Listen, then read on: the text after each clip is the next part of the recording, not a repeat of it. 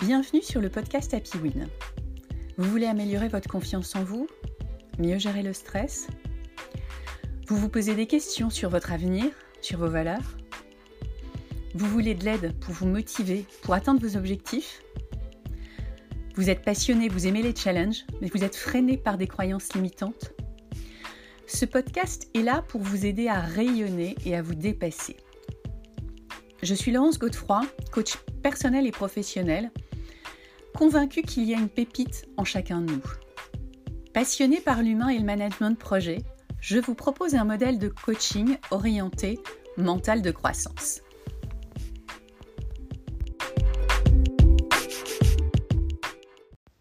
Bonjour à tous, j'espère que vous allez bien. Je suis ravie de vous retrouver pour le 79e épisode d'Happy Win.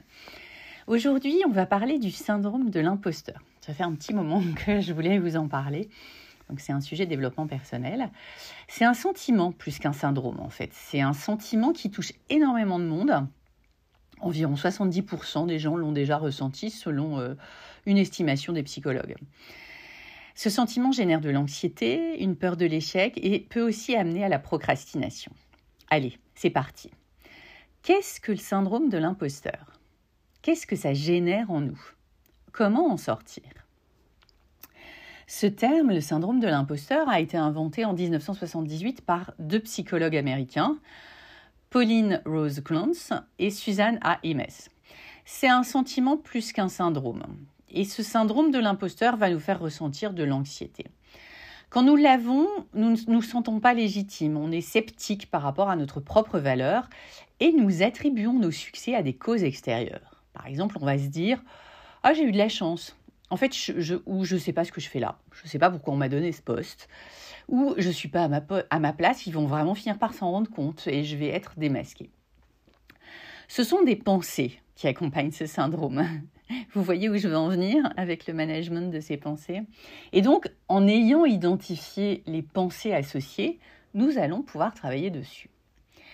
Et comme toute pensée, on peut en prendre conscience, on peut essayer de voir si elles nous servent, et si elles ne nous servent pas, essayer d'en choisir d'autres qui nous seront plus utiles. Alors, qu'est-ce que ça génère en nous, ce syndrome de l'imposteur? Ça va générer beaucoup de stress et une peur constante. La peur de ne pas être à la hauteur, la peur d'être démasqué. Et du coup, ça va nous prendre énormément d'énergie. Alors, beaucoup d'énergie dépensée à avoir peur d'eux, de l'énergie dépensée à tenter d'éviter les situations anxiogènes, euh, de l'énergie dépensée à se poser beaucoup de questions et à imaginer le pire. Beaucoup d'énergie aussi dépensée à procrastiner et à user de la perfection. Alors de la procrastination par peur d'y aller et par peur du résultat, et de la perfection par recherche de légitimité et de valorisation. Ce stress permanent peut vraiment être délétère sur le long terme et il peut mener à la dépression, voire au burn-out. Alors comment se sortir du syndrome de l'imposteur? Ce sentiment est lié à une estime de soi malmenée, à une peur du regard des autres. Et c'est aussi un très haut niveau d'exigence avec soi-même et une peur de l'échec. Il y a quatre axes de travail qui peuvent nous permettre de travailler et de manager ce sentiment, ou en tout cas de le diminuer. La première chose, c'est développer son estime de soi, puisque c'est une estime de soi malmenée qui conduit au syndrome de l'imposteur. La deuxième chose, c'est diminuer son niveau d'exigence envers soi-même, puisqu'il y a souvent un, niveau de perfection euh, important derrière ce syndrome de l'imposteur. La troisième chose, c'est faire ami-ami avec l'échec, pour accepter l'échec. Et euh, la quatrième chose, c'est accepter et célébrer les petites victoires. Alors l'estime de soi va vous aider à améliorer l'image que vous avez de vous-même. Et en la développant, vous transformez vos pensées d'imposture en pensées de légitimité. Je, ferai un épisode spécifique sur l'estime de soi, mais vous pouvez déjà écouter l'épisode numéro 2 de ce podcast sur la confiance en soi, puisque c'est une des composantes de l'estime de soi, la confiance en soi. Alors le deuxième axe de travail pour sortir du syndrome de l'imposteur, c'est diminuer votre niveau d'exigence avec vous-même. Déjà, cela ça va vous soulager. Vous dépenserez moins d'énergie à essayer d'atteindre un niveau inatteignable. Qui plus est, votre exigence de perfection ne crée pas forcément plus de valeur. Et elle est fatigante pour vous et pour votre entourage. Je ferai un épisode spécifique sur le, sur le perfectionnisme, sur la perfection, la quête de perfection aussi. La troisième chose, c'est faites ami-ami avec l'échec. L'échec, ça fait grandir, l'échec, ça stimule. L'échec nous apprend ce qui ne fonctionne pas. C'est une composante de l'apprentissage et non un événement à redouter. Notre culture française en a fait quelque chose d'effrayant. Alors vous pouvez écouter ou réécouter l'épisode 3 de ce podcast, La culture de l'échec, pour plus de précision sur ce sujet. Et enfin, le quatrième axe de travail que je vous propose, c'est accepter et célébrer les petites victoires. Prenez conscience de vos talents. Acceptez les feedbacks positifs. En acceptant les critiques et les louanges, vous reconnaissez que vous êtes un être humain avec ses forces et ses faiblesses, avec ses qualités et ses défauts, mais avec une valeur incontestable et inestimable. Donc il y a vraiment quatre points qui sont importants pour se sortir de ce sentiment d'imposture, hein, ce syndrome de l'imposteur. C'est vraiment booster votre estime de vous, diminuer euh, votre côté perfectionniste, faites ami-ami avec l'échec et accepter et célébrer les petites victoires. Donc ça, ce sont des axes de travail. Maintenant, je vous propose quelques clés pour vous, pour vous aider à travailler là-dessus. Donc je vous en propose quatre. La première, ce sont vos talents. La deuxième, c'est vos échecs, puisque c'est un axe de travail. La troisième, c'est le passage à l'action plus que la perfection, pour vous aider à travailler justement sur ce côté perfectionniste. Et la quatrième clé, c'est votre valeur. Alors la première, c'est vos talents. Identifiez vos talents. Qu'avez-vous réussi? Quels obstacles avez-vous rencontrés? Quelles ressources avez-vous mises en place pour les surmonter?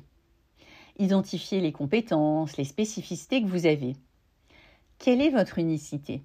Et si c'est compliqué, faites-vous aider par un bilan de compétences, par un feedback euh, type 360 ou un coaching.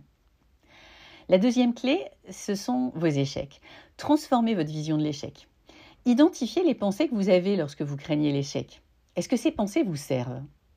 Sinon, quelles sont les pensées qui pourraient vous aider? À être moins angoissé, à être plus serein, de la même manière que vous pouvez travailler cela en coaching ou en auto-coaching, en notant vos pensées sur un carnet et en observant les émotions qu'elles génèrent en vous.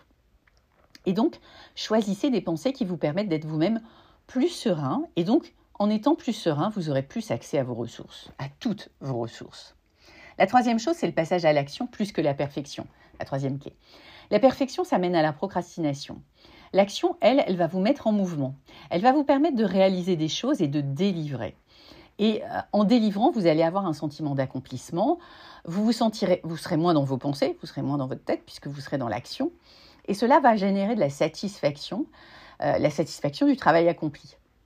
Et même si ce que vous délivrez n'est pas parfait, euh, vous aurez du feedback, vous aurez des retours, vous-même, vous, ferez euh, des ajustements et ça vous permettra de progresser, ça vous permettra de vous lancer dans l'amélioration continue.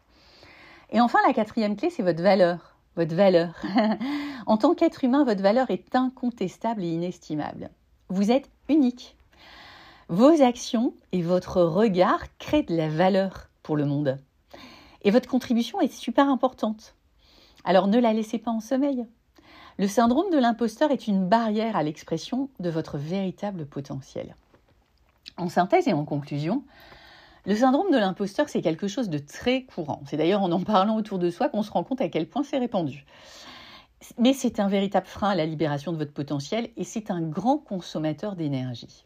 On parlait de l'énergie euh, dans, un dans un des podcasts aussi euh, lors de la rentrée euh, l'année dernière, en septembre. J'avais fait plusieurs plusieurs épisodes sur le sujet.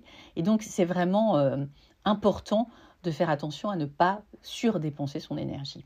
Et donc, en boostant votre estime de vous, en vous autorisant l'échec et en portant un regard bienveillant sur vous-même, vous pourrez surmonter ce sentiment. Allez, go, go, go. Je vous souhaite d'oser. Je vous souhaite d'oser accepter et afficher vos talents. Je vous souhaite d'oser échouer d'oser passer à l'action et d'oser l'imperfection.